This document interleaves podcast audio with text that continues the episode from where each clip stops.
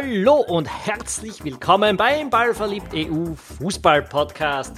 Diesmal mit einer Folge wieder zum österreichischen Nationalteam. Wir, das bin ich, der Tom Schaffer und mein lieber Kollege, der Philipp Eitzinger. Hallo Philipp. Hallo Tom. Philipp, es stehen packende, brisante, historische Partien bevor. Österreich spielt gegen Lettland und Nordmazedonien und wird sich zum zweiten Mal überhaupt sportlich für eine Europameisterschaft qualifizieren. Bist du auch so aufgeregt wie ich?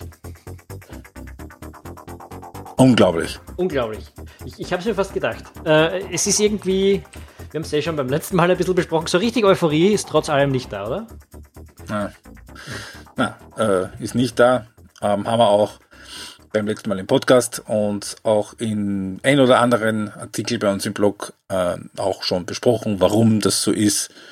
Und das müssen wir jetzt nicht alles wieder hochkochen. Es dürften zumindest so 40.000 Leute im Stadion sein gegen Mazedonien, was einerseits gemessen an dem, was in den letzten Spielen so da war, also da waren glaube ich 27.000 gegen Israel, einem doch relativ entscheidenden Spiel, beachtlich. Andererseits spricht es eben auch wieder dafür, ich meine, die werden sich mit hoher Wahrscheinlichkeit in einem Match für die Europameisterschaft qualifizieren.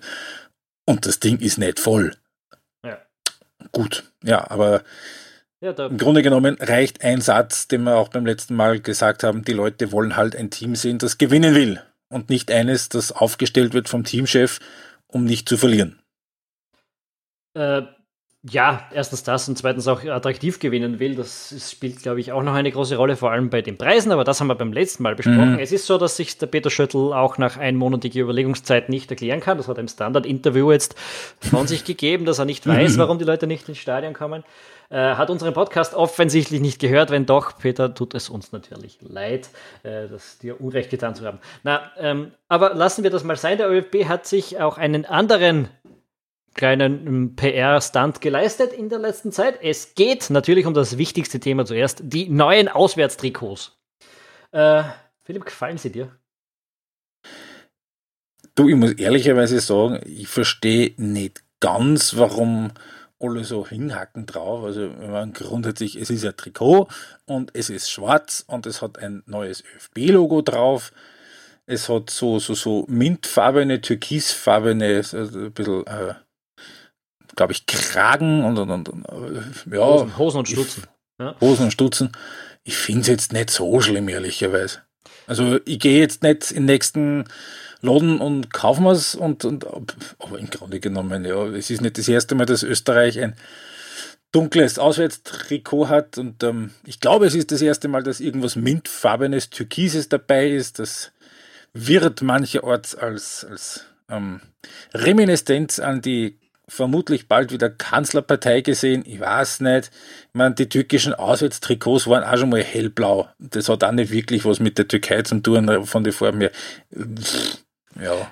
Also ich glaube auch, es ist ein ganz typisches Auswärtstrikot, wie Sportartikelhersteller Auswärtstrikots heutzutage ja schon immer sehen als absolute Spaßveranstaltung, unabhängig von jeder Fußballidentität, von jeder Tradition, von sonst irgendwas. Hauptsache irgendein greller Scheiß dabei. Genau so hat sich Puma das auch einfallen lassen. Ich würde jetzt auch nicht die große Anspielung dran sehen, dass der ÖFB, kurz ÖVP, der österreichische Fußballbund, Entschuldigung, den Scherz voll verschissen, der österreichische Fußballbund, kurz ÖVP wollte ich sagen, passt, lassen wir den Scherz sterben. Ich glaube, es hat damit auch nichts zu tun. Also es ist eine ganz typische, blödsinnige Entscheidung vom Trikothersteller. Und das Einzige, was man vielleicht daraus ablesen kann, ist, dass der ÖFB sich die Blöße gibt, in so ein kleines PR-Blödlerei, in so eine PR-Blödlerei reinzustolpern ohne Not. Aber was soll's. Ich kann mich erinnern, letztes Jahr im Herbst bei einem Champions-League-Auswärtsspiel von Manchester City habe ich mir das gedacht. Also Auswärtstrikots dürfen heute einfach nicht mehr nur weiß sein. Na, da muss es die dunkelviolett-hellorange-Kombo mit fancy Diagonalstreifen sein. Ja. Es ist Hauptsache, es schaut so aus wie nichts zuvor, damit der Fan, der so blöd ist, sich jedes Auswärtstrikot zu kaufen, wirklich immer auch ein neues braucht. Weil sonst schaut er nicht aus wie seine Mannschaft. Wird beim österreichischen Nationalteam erfahrungsgemäß nicht passieren, weil da schon die Heimtrikots nicht besonders reißenden Absatz finden. Vor allem in der gegenwärtigen Leistung. Egal, wir kommen weiter. Ich habe mal einen Artikel geschrieben über die Politik der Trikotverkäufe beim ÖFB und danach ist der Generaldirektor zurückgetreten. Na, ist jetzt natürlich ein unfair. Das haben die damals nicht so lustig gefunden, gell? Na, haben sie nicht so lustig gefunden, haben sogar eine Klage gekriegt, also eine Klagstrohung gekriegt dafür, aber ist wurscht, ist nicht so wichtig, ist natürlich jetzt übertrieben, dass er deshalb zurückgetreten ist, gell? Nur um das der Korrektheit halber falsch zu finden. Gigi Lütti war das damals, oder? Ja, sicher, ja. Ja, Minister Fußball in Österreich. Kommen wir zum Europameisterschaftsqualifikationsfinale der Österreicher. Es geht gegen Lettland, es geht gegen Nordmazedonien. Die haben zusammen 11 Punkte. Alle davon hat Nordmazedonien gemacht. Sie haben zusammen eine Tordifferenz von -26. 25 davon fallen auf das Konto von Lettland. Und am Schluss könnten sie der 5. und 6. Team in der Gruppe sein, wobei Nordmazedonien momentan Dritter ist, muss man sagen, aber kann trotzdem am Schluss für Platz 5 reichen. Ja, da geht es relativ eng her. Da Nordmazedonien als Dritter, Slowenien als Vierter, Israel als Fünfter, sind alle punktgleich. Letzten Endes wird es auch nicht den großen Unterschied machen. Also Nordmazedonien hat dann noch ein Spiel daheim gegen Israel, Slowenien spielt noch Lettland daheim und Polen auswärts und Israel spielt eben noch auswärts in Nordmazedonien und zu Hause gegen die Polen. Ja, wer da jetzt am Ende 3., 4., 5. wird, ist relativ wurscht. Nordmazedonien ist auf jeden Fall schon mal im Nations League Playoff, also im Playoff, dass sie da dann natürlich über die Nations League sich erarbeitet haben. Israel wird mit einiger Wahrscheinlichkeit auch im Playoff spielen. Da ist die Frage, die da offen ist, eher nur noch, spielen sie in dem von der Nations Liga C, dann gegen Schottland, Norwegen, Serbien, oder in dem der Gruppe A als Auffüller. Jo, schauen wir mal.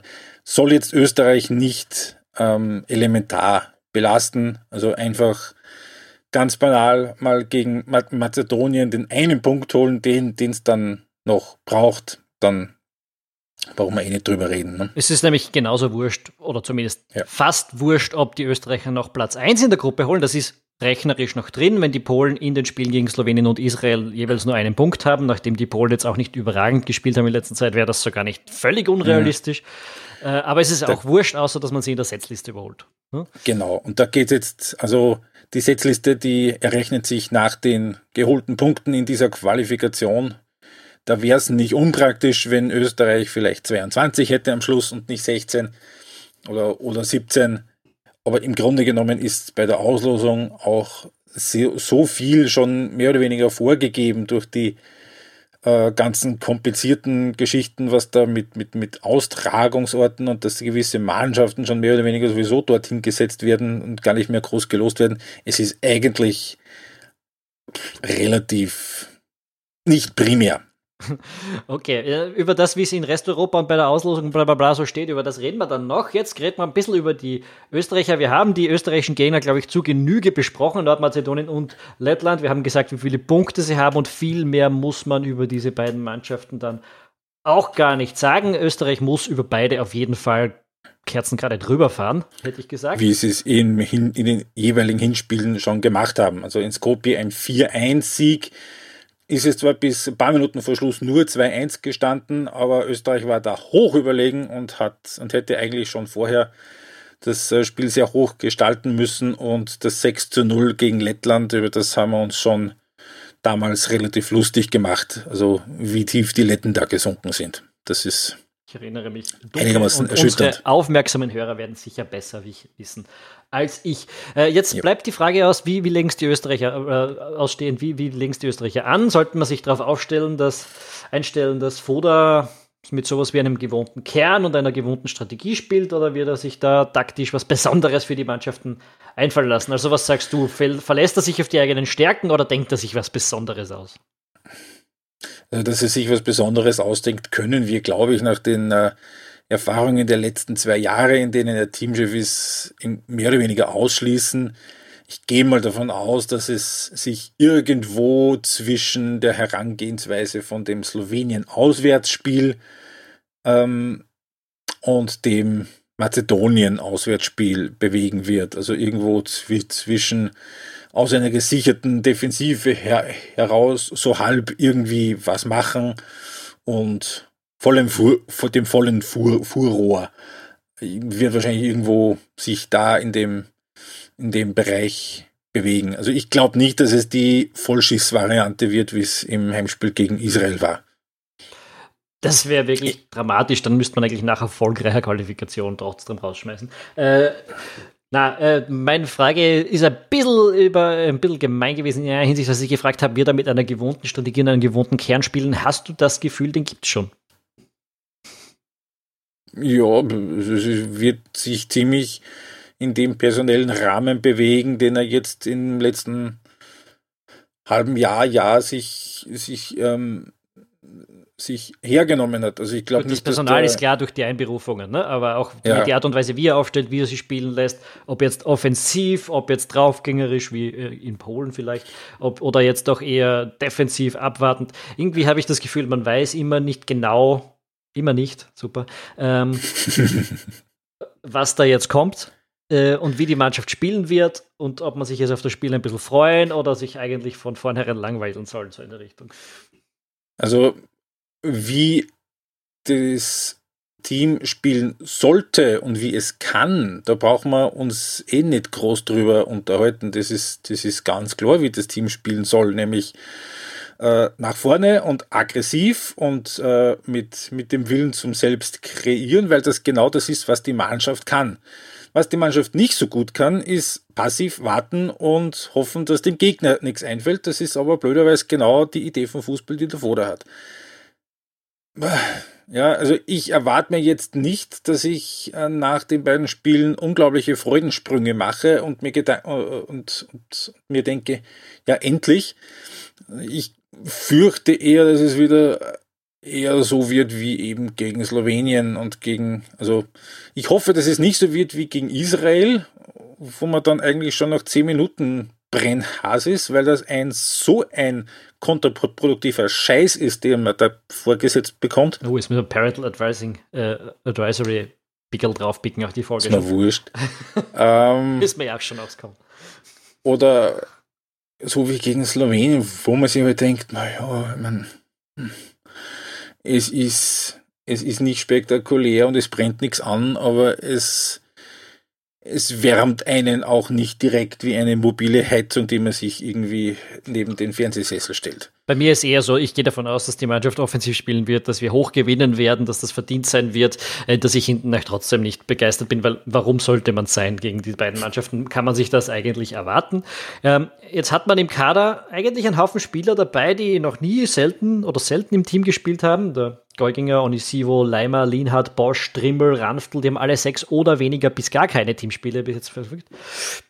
Jetzt wäre eigentlich jetzt nach der fast schon sicheren Quali, oder sagen wir mal jetzt eigentlich sicheren Quali, guter Zeitpunkt, um solche Leute einzugliedern, den Kader nochmal ein bisschen zu verbreitern und die Leute heranzuführen, noch ein bisschen näher ans Team. Aber jetzt habe ich irgendwie das Gefühl, die Mannschaft ist gar nicht so gefestigt, dass man sie jetzt groß um ein paar zusätzliche Glieder erweitern könnte. Und man kann jetzt irgendwie gar nicht anfangen, mehr Leute zu integrieren, sondern die sind halt irgendwie so als Lückenfehler zur Not dabei. So fühlt sich für mich ein bisschen an. Ja, für mich auch.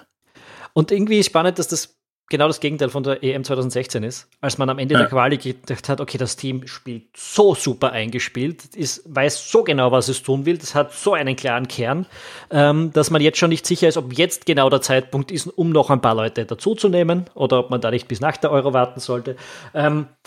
Und mit der Folge, dass bei der Euro dann einer nach 10 Minuten kaputt getreten war, einer nervlich am Ende war, wie er einen Elfmeter gegen Ungarn verschossen hat und 3 weitere ihrer Form hinterhergehinkt sind.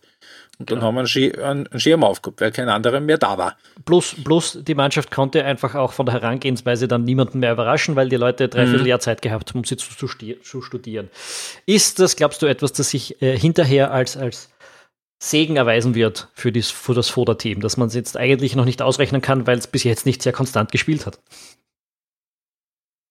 Na, glaube ich ehrlicherweise nicht, weil ich glaube, dass man ja trotzdem grundsätzlich die Gegner, die potenziell dann schon wissen, wie Österreich an sich schon spielen kann.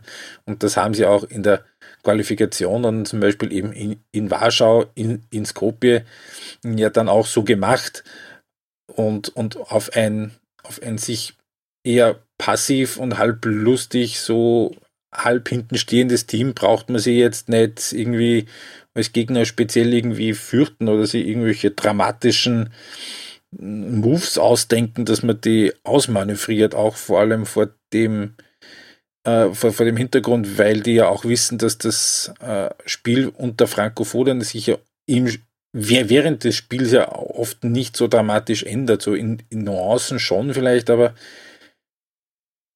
letzten Endes hat ja trotzdem das österreichische Team in dieser Qualifikation ein Gesicht gezeigt, dass man identifizieren kann mit Einsprengseln dessen, was Österreich können könnte. Und das wäre jetzt für mich als gegnerischer Trainer jetzt nicht das dramatische Enigma, glaube ich, dass ich mich da drauf einstelle und mein Team. Vor allem ist es, also vom Design her ist mal sicher nicht so passiert, dass man zu der jetzigen Phase noch ein bisschen ein Rätsel sein könnte. Und andererseits habe ich auch das Gefühl gehabt, Franco Foda hat schon diverse interessante Dinge probiert im Laufe dieser Euro, dass er mal taktische Varianten eingesetzt hat. Die haben aber meistens einfach nicht funktioniert.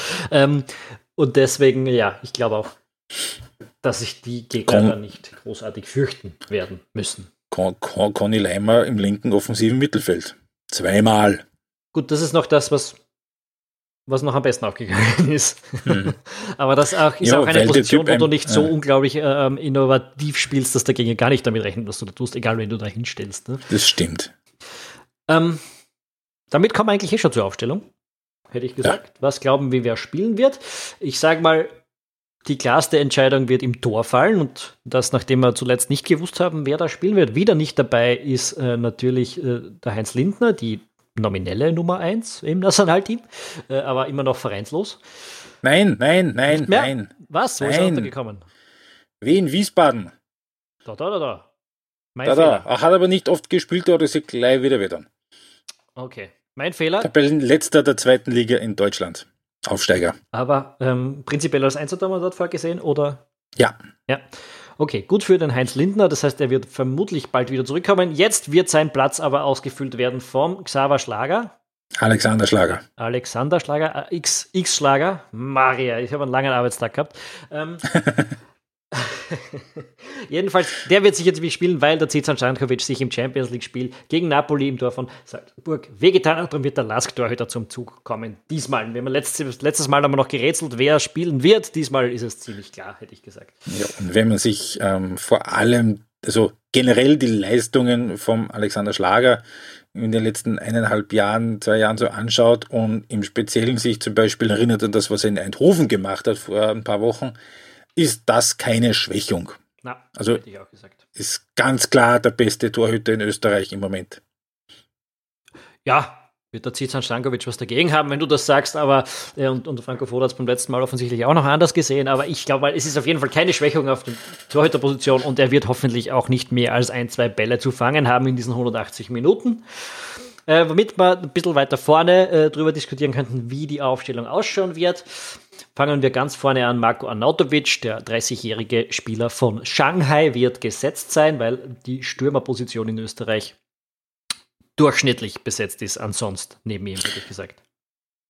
Ja, was mir bei Marko Arnautovic letztens aufgefallen ist, wenn er noch 2 Jahre spielt, sprich noch eine Qualifikation, und das glaube ich schon, dass das auf jeden Fall drin ist, dann ist er österreichischer Rekordteamspieler. Ihm fehlen noch 20 Spiele, dann hat dann Andi Herzog geholt. Das glaube ich definitiv auch, dass das drin ist. Vor allem, wenn man bedenkt, dass er bei Shanghai wahrscheinlich nicht übermäßig körperlich gefordert werden wird. Und ja, mit 32 kann man durchaus noch Fußball spielen. Wie alt war der Marc Janko bei der Europameisterschaft? 37? Bei der Euro war sie nicht. Aber aufgehört hat er jetzt mit 37, bilde ich mir ein. Wurscht, ist nicht so wichtig. Irgendwie wenn der Arnautovic so lang spielt wie der Janko, dann wird er auf jeden Fall an die 700 Spiele haben bis dorthin. Und wir erinnern uns, er hat im Grunde genommen ein Jahr unter dem Konstantini verloren. Ja, stimmt. Didi Konstantini. Good times. Also, der ist gesetzt. Dann links vorne. Große Frage.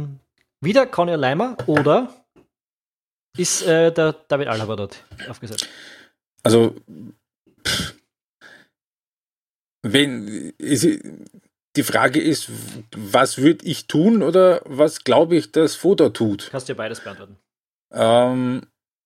Ich kann mir vorstellen, dass er wieder einen Conny Leimer hinstellt. Ich würde eher den Alaba hinstellen. Vor allem an die Ulmer. Wohlwissend, dass der David Alaba in den letzten Wochen bei den Bayern Innenverteidiger spielt. Aber links vorne ist es ein bisschen dünn. Auch bei Österreich. Also ja. Es gibt viele Spieler, die im Kader sind, die potenziell rechts auf dieser Position spielen können. Links ist es irgendwie, ja. Ich meine, es ist nicht so, dass niemand spielen kann. Da ist der kleine Onisivo, der kann das durchaus. Wird aber, rechne ich jetzt mal nicht damit, der hat insgesamt 5 Spieler im Team bis jetzt. Ist offensichtlich nicht die 1er-Variante. Es könnte der Marko Arnautovic, aber dafür fehlt jemand, der ihn vorne ersetzen kann. Und natürlich kannst du der Alaba und der Leimer hat auch schon gezeigt, dass es kann. Aber das war's dann. Oh. Ja. Also Alternativen für ganz vorn wären Lukas Hinterseher, der beim HSV eigentlich eine gute Saison spielt, und Michael Gregoritsch, der aus Augsburg unbedingt weg will, aber es vielleicht nicht ganz so forcieren möchte mit anderen Mitteln, wie der Martin Hinteregger das gemacht hat. Also, ja. Ist hat da auch nicht das Standing, ne? Muss man sagen. Nein. Also ist nicht so die gesetzte Größe in einer Innenverteidigung oder im Sturm in seinem Fall.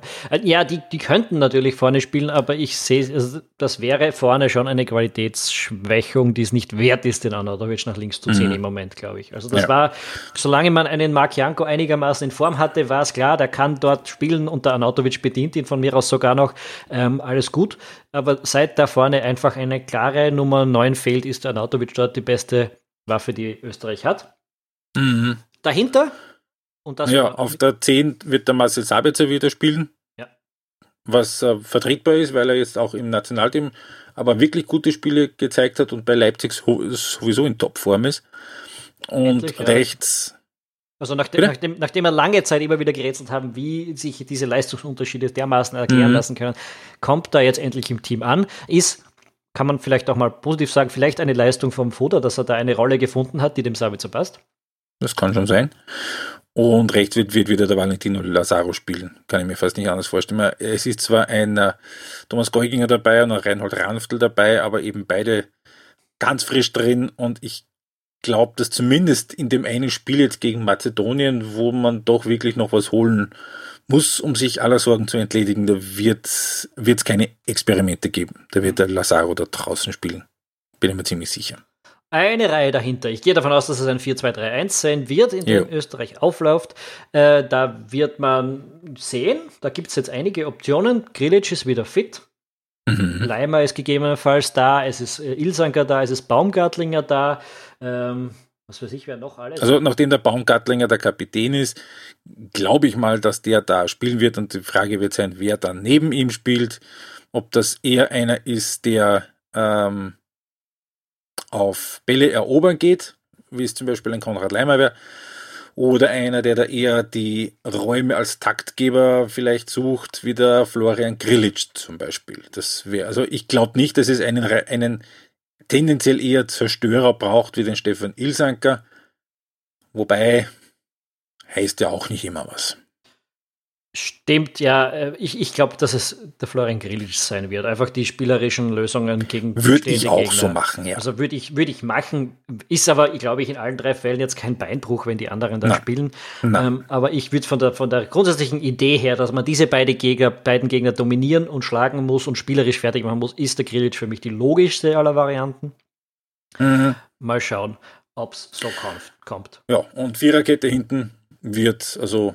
Würde mich schwer wundern, wenn die nicht mit Stefan Leiner, Alexander Dragovic, Martin Hinteregger und Andi Ulmer besetzt sein sollte. Für den Fall, dass der Alaba nicht links vorne spielt. Oder dass er links vorne spielt, so. Ja. Dann wäre der Ulmer natürlich dort auch gesetzt. Ja, ich würde das ganz ähnlich sehen, wobei natürlich Posch und Lienhardt... Ist jetzt auch wurscht, wenn die beiden in der Mitte spielen. Aber ich glaube auch, dass jetzt in diesem ersten Spiel zumindest keine großen Experimente und so weiter gespielt werden. Außer vielleicht, zweite Hälfte, wenn es dann wurscht ist, hoffentlich. Ja, und genau das mit diesem keine Experimente, eigentlich immer gleich, immer berechenbar, immer relativ bieder, das finde ich auch finde ich auch einfach einen witzigen Gegensatz dazu, was innerhalb des gleichen Verbandes da auf der anderen Seite passiert. Und das habe ich jetzt auch im Blog in einem Artikel ausgeführt mit einem Rückgriff auf das Wunderteam und auf das Halbfinalteam von 1954. Bei den Frauen ist man jetzt von WM-Systemvarianten auf ein WW-System gegangen mit 2 Innenverteidigern, 5 zentralen Mittelfeldspielern. Dass da einfach wahnsinnig viel probiert wird und experimentiert wird und bei den Herren einfach immer irgendwie dasselbe gespielt wird. Das finde ich einen witzigen Gegensatz, dass das innerhalb desselben Verbandes so unterschiedlich. Woran liegt das, glaubst du? Ist das jetzt ganz konkret, ist das Dominik Thalhammer als Teamchef? Ja. Ich meine, du kennst ihn ein bisschen besser. Oder ist das im Frauenfußball grundsätzlich ein bisschen einfacher möglich, gerade für so höhere Mittelklasse-Teams wie Österreich oder untere Weltspitze, sagen wir eins davon, die halt dann doch nicht die ganz großen Namen sind und sich vielleicht auch was einfallen lassen müssen für den Gegner? Also es ist zu einem großen Teil definitiv Dominik Thalhammer und das Trainerteam, das er da zur Verfügung hat. Mhm. Es ist, ich würde gar nicht glauben oder sagen, dass da vielleicht Frauen für solche Experimente empfänglicher sind, oder, weil ich meine... Ich glaube ich auch nicht, aber dass vielleicht ist das die Ausgangslage eben... Klar, aber ich glaube, dass vielleicht die Kräfteverhältnisse innerhalb des Nationalteam-Fußballs der Frauen vielleicht noch ein bisschen anders sind und das eher erlauben oder auch notwendig machen, so zu agieren.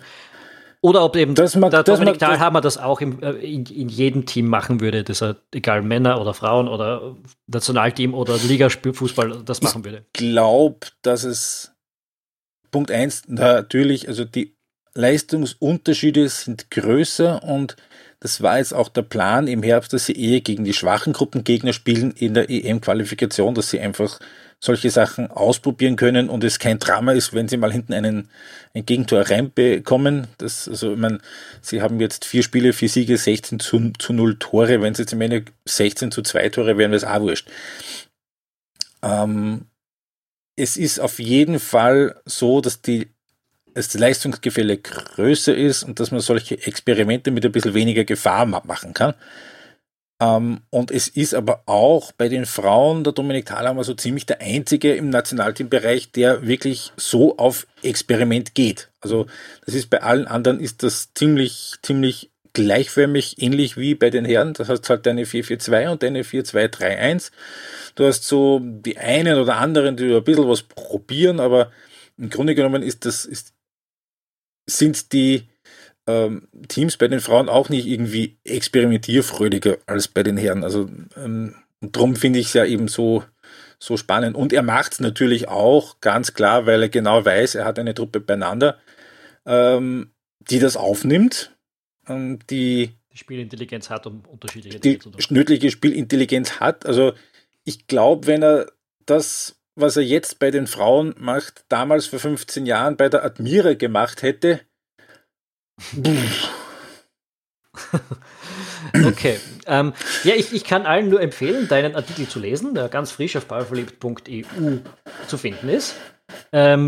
Apropos Artikel auf ballverliebt.eu, die Analyse am Samstag könnte sich aus privaten Gründen bei uns beiden ein bisschen verzögern, entweder dann am Sonntag kommen, falls was schief geht, oder wir vermengen das gleich mit dem Spiel gegen Lettland am kommenden Dienstag in der Analyse. So viel dazu. Worum geht es sonst noch in der EM-Qualifikation? 2020? Um EM-Tickets. Um EM-Tickets, oh mein Gott. Schauen wir uns doch mal die Gruppen an, die es da sonst noch gibt. Es gibt noch ein paar neben der österreichischen. In der Gruppe A ist noch gar nichts wirklich entschieden. England, Tschechien und Kosovo könnten theoretisch alle noch rausfallen, wobei es bei den Engländern schon ein Kunststück wäre. In Wahrheit kämpfen die Tschechen und die Kosovaren um die Teilnahme und im direkten Duell, das jetzt gerade läuft, während wir diesen Podcast aufnehmen, zwischen Kosovo und Tschechien geht es da schon um ziemlich viel. Und falls es noch eine Rolle spielt, muss der Kosovo auswärts bei England diesen möglichen Punkt dann noch holen, der die Teilnahme qualifizieren. Die Teilnahme fixieren will.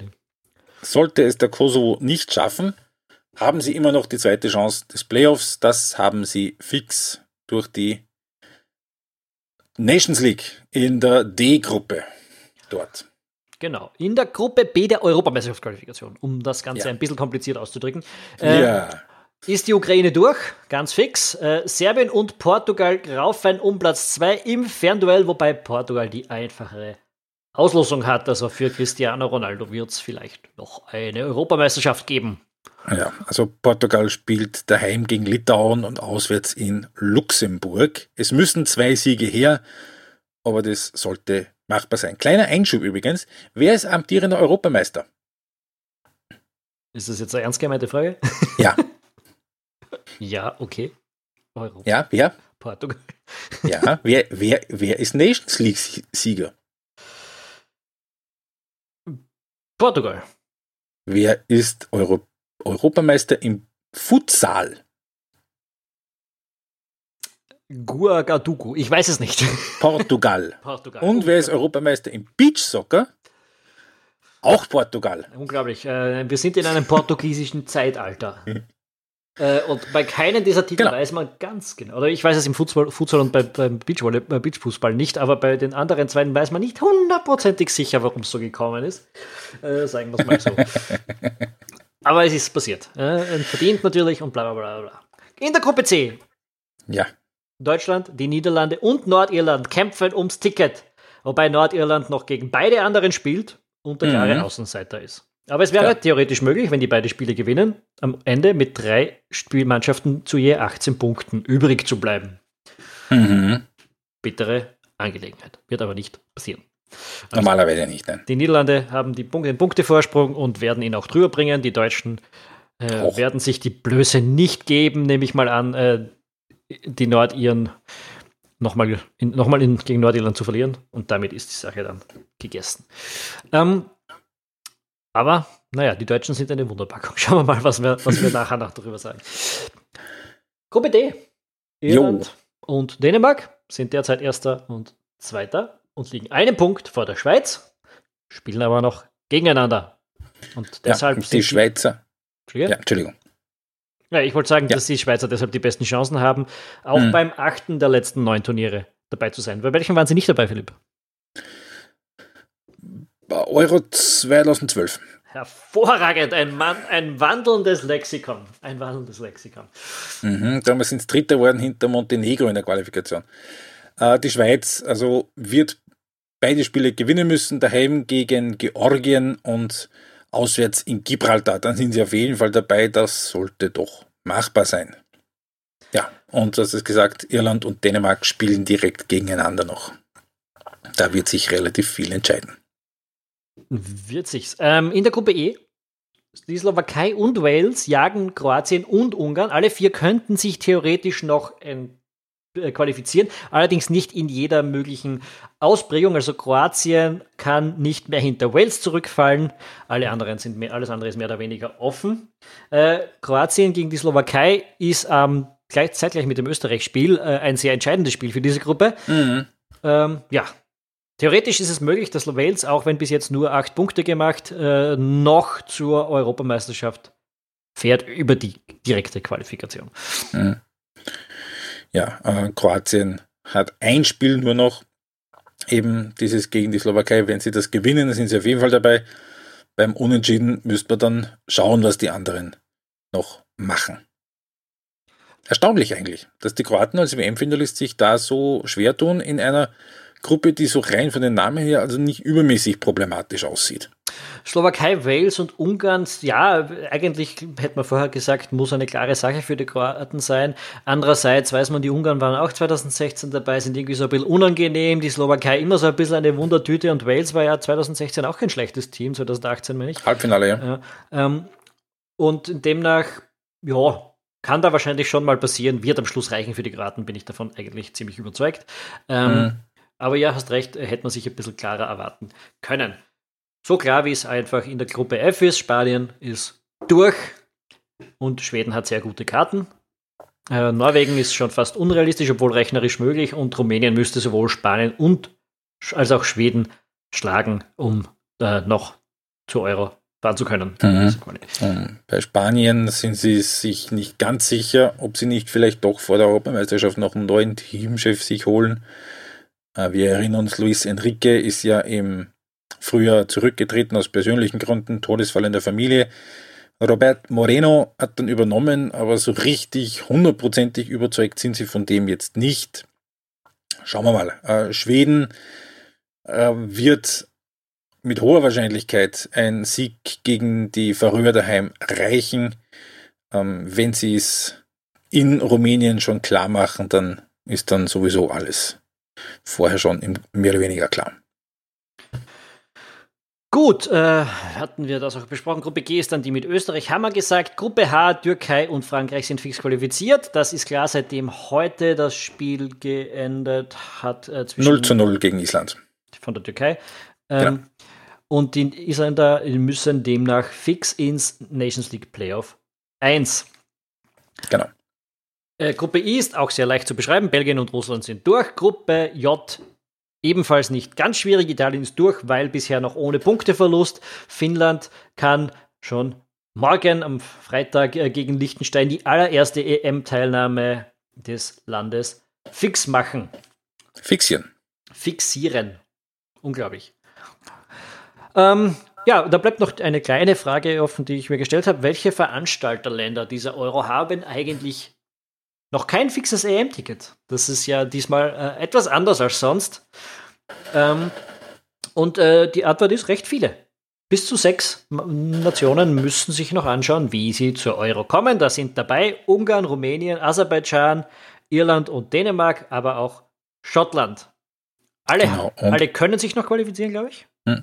Aber ja, alle haben es auch noch nicht fix. Also auch die Deutschen und die Engländer und die Niederländer sind noch nicht 100% fix dabei. Da schaut es aber relativ gut aus, haben wir ja gesagt. Ja. Aserbaidschan und Schottland können sich, wenn überhaupt, dann nur noch über das Playoff qualifizieren. Da haben beide ihre Plätze sicher, aber natürlich, da muss man auch erstmal durchkommen. Rumänien bräuchte schon ein mittleres Wunder, um sich noch ohne Playoff zu qualifizieren. Und ja, Irland, Ungarn, Dänemark haben es alle noch schön in der eigenen Hand. Dänemark und Irland ja direkt gegeneinander. Da einer der beiden ist sicher dabei. Ja, einer der beiden ist sicher dabei und einer der beiden ziemlich sicher im Playoff dann im kommenden Frühjahr. Genau. Und ich glaube, damit hätten wir alles durchbesprochen, was es sich heute anbietet zu besprechen, oder? Hast du noch ein Thema für uns? Na. Hervorragend. Doch. Wei, was kommt jetzt? Doch. Uli Hoeneß. Wer? Ist, tritt ab als Präsident des FC Bayern München. Eine traurige Sache. Nach fast 50 Jahren in Diensten dieses Vereins als Spieler, als Manager, als Präsident mit einem... Ja, wir wissen es, mit einer kleinen Unterbrechung, die er in der Justizvollzugsanstalt verbracht hat, hat zum Abschied jetzt am Wochenende nochmal in den Doppelpass reingerufen, weil er mit der Diskussionsführung nicht einverstanden war. Inwieweit, glaubst du, wird sich das bei den Bayern, beim FC Bayern München auswirken, dass da jetzt der Uli Hoeneß keine offizielle Funktion mehr hat? Glaubst du, ist das eher... mittlerweile fast eher nur ein zeremonieller Unterschied, oder könnte das einen tatsächlichen Unterschied bewirken? Ich meine, du kennst den FC Bayern besser als ich. Was die und darum war es so gemein, dass die Frage jetzt ich dir gestellt habe, gell? Durchaus gemein, weil ich würde jetzt mal sagen, es wirkt ein bisschen zeremoniell von außen. So ein bisschen der Präsident, der noch lässig in den Medien ist, weil er ein bisschen rumpoltert, wenn ihm gerade was einfällt. Aber ob er dann direkt mit dem aktuellen Geschäft wesentlich was zu tun hat, also etwas, das einen Unterschied macht, den nicht auch jeder andere Präsident so hantieren würde, das kann ich dir nicht sagen. Das darfst du uns jetzt beantworten, weil ich so gut bin und den Spiegel halte und dir die Frage einfach zurückgebe. Es wird... Meine Meinung, meine Einschätzung, es wird auf jeden Fall einen Unterschied machen in der Art und Weise,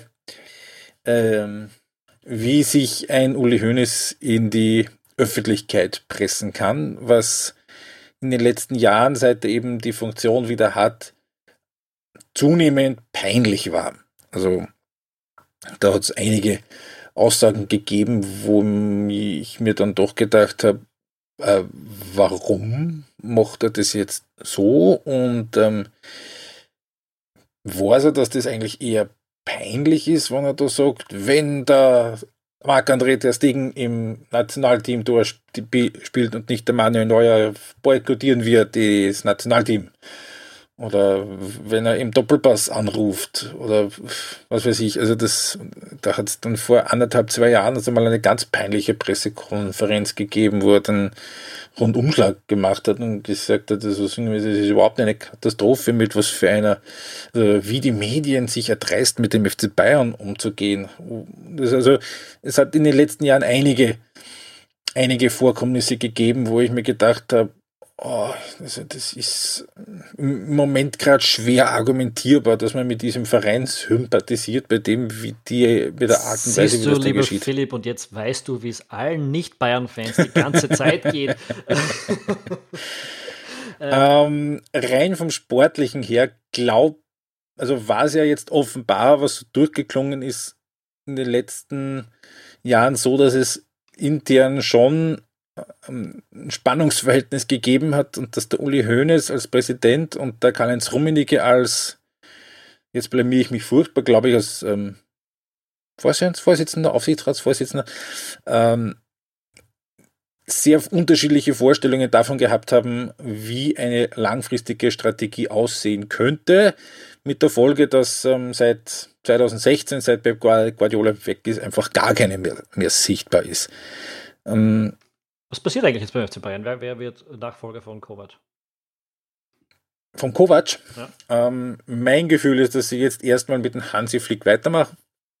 Schauen, wie sich die ganze Sache entwickelt. Einen Ten Hag zum Beispiel, den können sie während der Saison sowieso jetzt nicht bekommen. Das hat er selbst schon klar gemacht. Allerdings auch in seinem Wording sich wirklich nur auf die aktuelle laufende Saison bezogen. Also ich halte es nicht für ausgeschlossen, dass dann sich im Sommer dann doch wieder was anderes ergibt. Ich glaube im Moment, dass sie mit dem Hansi Flick so lange weitermachen, bis entweder sie beurteilen, ja, das passt, das machen wir weiter so, oder halt für den Sommer sich was ergibt.